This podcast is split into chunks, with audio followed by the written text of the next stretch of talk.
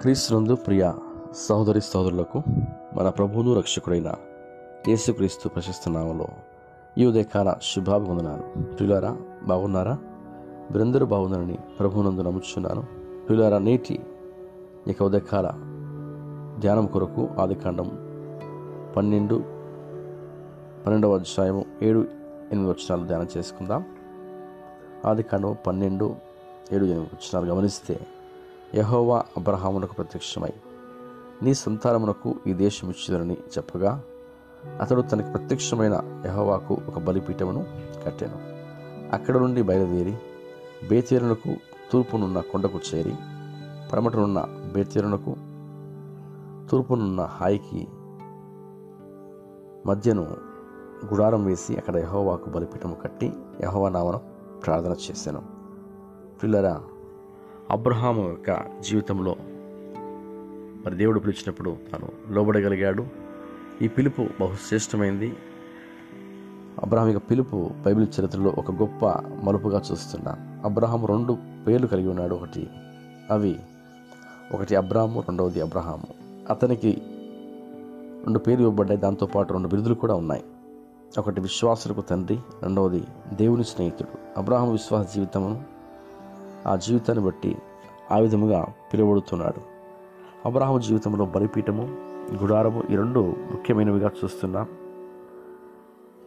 బలిపీఠములు కట్టడంలో అబ్రాహం మంచి నిపుణత గలవాడు నేర్పరి గలవాడు. బలిపీఠము దేవునికి గుడారము తన కొరకు అబ్రహాం నిర్మించుకునేవాడు.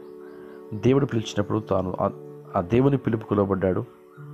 తన ప్రయాణంలో మొట్టమొదటిగా దేవునికి బలిపీఠం కట్టగలిగాడు. తర్వాత తన కొరకు ఒక గుడారము నిర్మించుకున్నాడు. అంటే దేవునికి ప్రథమ స్థానం ఇవ్వగలిగాడు తన కుటుంబానికి. రెండవ స్థానం అనగా తరువాత స్థానాన్ని తన కుటుంబానికి ఇచ్చాడు. తన ప్రయాణంలో మొట్టమొదటిగా దేవునికి బలిపీఠం కట్టాడు. మరి మన ప్ర- మన యొక్క జీవిత ప్రయాణాల్లో ఆత్మీయ జీవిత ప్రయాణంలో మనం కూడా దేవుని కొరకు మనం ఏం చేయ ఏం చేయగలుగుతున్నాం? దేవుని కొరకు మన యొక్క ఆత్మ జీవితాన్ని కట్టుకుంటున్నామా? విషయాన్ని దీని ద్వారా మనకు అర్థమవుతా ఉంది. పిల్లరా అబ్రహాము తన జీవితంలో మనం మన బలిపీఠ కట్ట కట్టడంలో దేవునికి ఒక మంచి స్థానం ఇచ్చి దేవుని గనపరుస్తున్నాడు యహోవాకు బలిపీఠం. అతడు తనకు ప్రత్యక్షమైన యహోవాకు ఒక బలిపీఠమును కట్టాను. ఆది ఖండము ఇదే పన్నెండులో గమనిస్తూ ఉన్నాం. యహోవాకు ఆ యొక్క బలిపీఠాన్ని కట్టి దేవుని కనపరుస్తున్నాడు. ఈరోజు మన జీవితంలో దేవుని కొరకు మనం ఏ బలిపీఠం కడుతున్నాం? అబ్రహం జీవితంలో విధంగా దేవుని కొరకు ముందస్తుగా జీవిస్తున్నట్టుగా చూస్తున్నాం. మొట్టమొదటి గమనిస్తే ప్రార్థనా బలిపీఠం. యహోవాకు బలిపీఠమును కట్టి యహోవా నామన ప్రార్థన చేసామని ఆదికాండం పన్నెండు ఎనిమిదిలో చూస్తున్నాం. పిల్లరా మరి అబ్రహాము బేతులకు హాయికి మధ్యలో గుడారం వేసి అక్కడ యహోవాకు బలిపీఠం కట్టి యహోవ నామన ప్రార్థన చేసిన చూస్తున్నాం. అంటే ఇక్కడ ప్రార్థనా బలిపీఠాన్ని కట్టగలిగాడు. అక్కడ మోకరించి దేవుడు ప్రార్థిస్తున్నాడు దేవునితో మాట్లాడుతున్నాడు దేవునితో సంభాషిస్తున్నాడు. దేవునితో ముచ్చటిస్తూ ఉన్నాడు పిల్లారా మనం గమనించండి మన జీవితంలో ప్రార్థనా బలిపీఠము కట్టగలగాలి. ప్రార్థనా బలిపీఠమును మనం స్థిరపరచుకోవాలి. అప్పుడే మన జీవితాల్లో అనేక జయ విజయాలు మనం చూడగలుగుతాం. అనేక ఆశీర్వాదాలు మనం పొందుకుంటాం. పిల్లలు మన జీవితంలో ప్రార్థనా బలిపీఠాన్ని కట్టు కడుతూ ఆ విధంగా మన కుటుంబాల్లో అది కట్టబడుతూ ప్రభువులు స్థిరపడుతూ ముందుకు కొనసాగడానికి ప్రయత్నం చేయాలి. అదేవిధంగా అబ్రహాము సహవాస బలిపీఠను కడుతున్నట్టుగా చూస్తున్నాం. హిబ్రోన్లో యహోవాకు ఆ బలిపీఠను కడుతున్నాడు. ఆది కాండము పదమూడవ అధ్యాయము పద్దెనిమిదవ వచ్చిన గమనిస్తే అప్పుడు అబ్రాము తన గుడారము తీసి హెబ్రోన్లోని మమ్రే దగ్గర సింధూర వృక్షవనములో దిగి అక్కడ యహోవాకు బలిపీఠం కట్టాను.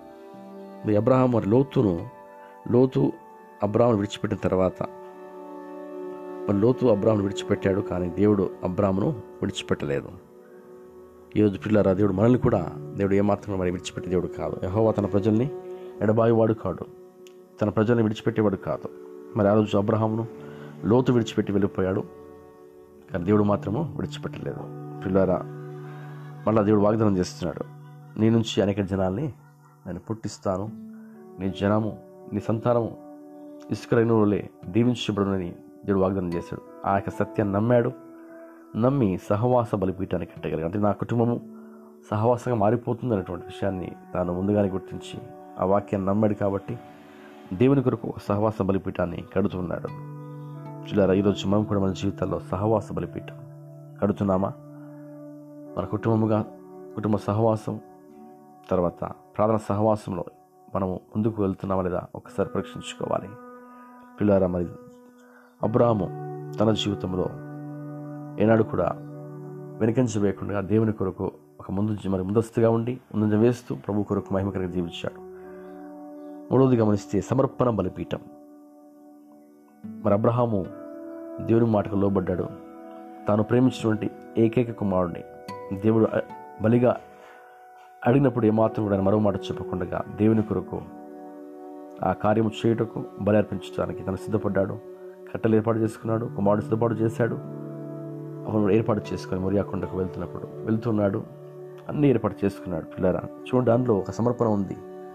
అబ్రాము మరో మాట చెప్పకుండా దేవుని కొరకు తన సమర్పణను బయలుపరుస్తున్నట్టుగా చూస్తున్నాం. పిల్లారా ఈరోజు మనం గమనిస్తే మన జీవితంలో ఒక సమర్పణ కలిగినటువంటి జీవితం మనం కలిగి ఉండాలి.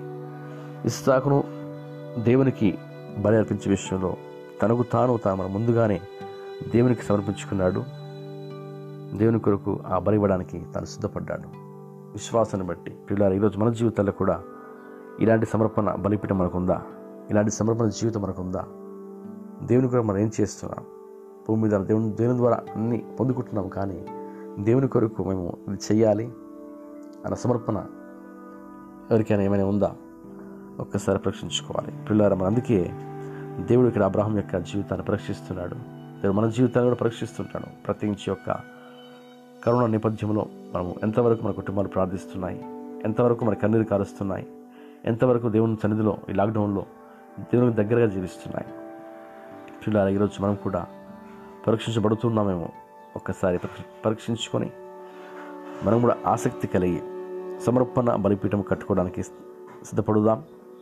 అందుకే మాదిరి గల క్రైస్తవ జీవితాలు దేవునికి ఒక ఇష్టమైనటువంటి బలిపీఠాలంట. కాబట్టి మాదిరికర కరమైనటువంటి క్రైస్తవ జీవితం దేవునికి ఒక ఇష్టమైనటువంటి బలిపీఠం. కావున ప్రియులారా మనము కూడా మన ఆత్మీయ యాత్రలో అబ్రహాముల ఇలాంటి బలిపీఠంలో అనగా ప్రార్థన బలిపీఠం సహవాస బలిపీఠం మరియు సమర్పణ బలిపీఠంలో కడుతూ కట్టుకోవడానికి ఆసక్తి కలిగి ముందుకు సాగిపోదాం. అట్టి కృపాధన్యత దేవుడు మనందరికీ అనుగ్రహించునుగాక. ఆమెన్. దేవుడు మిమ్మను మీ కుటుంబాల్ని దీవించునుగాక. ఆమెన్. Amen amen